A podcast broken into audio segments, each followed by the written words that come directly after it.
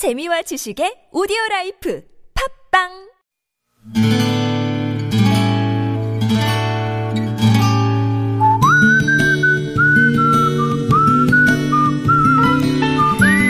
여러분 기억 속에서 여전히 반짝거리는 한 사람, 그 사람과의 추억을 떠올려 보는 시간, 당신이라는 참 좋은 사람. 오늘은 경기도 하남시 창우동에 사시는 김성애 씨의 참 좋은 사람을 만나봅니다.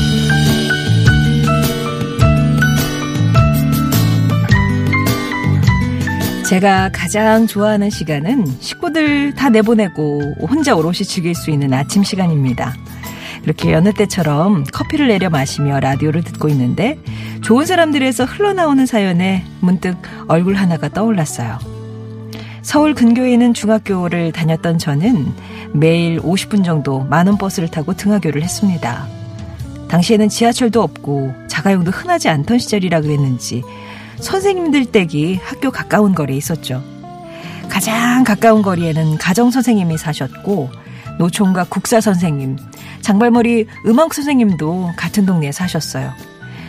음악 선생님이 같은 교정에서 공부하던 고등학교 선배 언니들에게 인기가 최고였다면 철없고 순진한 우리는 이제 막 교사로 부임받은 대학생 언니 같은 젊은 가정 선생님을 더 좋아했습니다.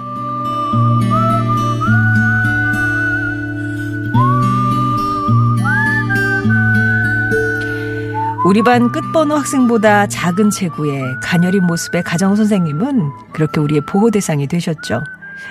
어느덧 겨울방학이 다가오고 있었고 그날도 마지막 시간표에 가정 과목이 있었지만 다른 과목으로 대체 수업을 하게 됐습니다.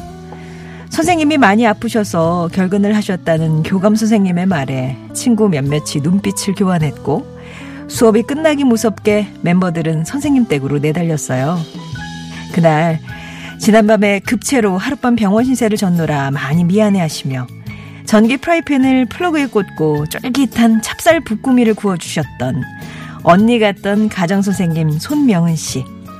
저는 당신이라는 참 좋은 사람 덕분에 언니가 없던 갈증을 조금은 해소할 수 있었네요.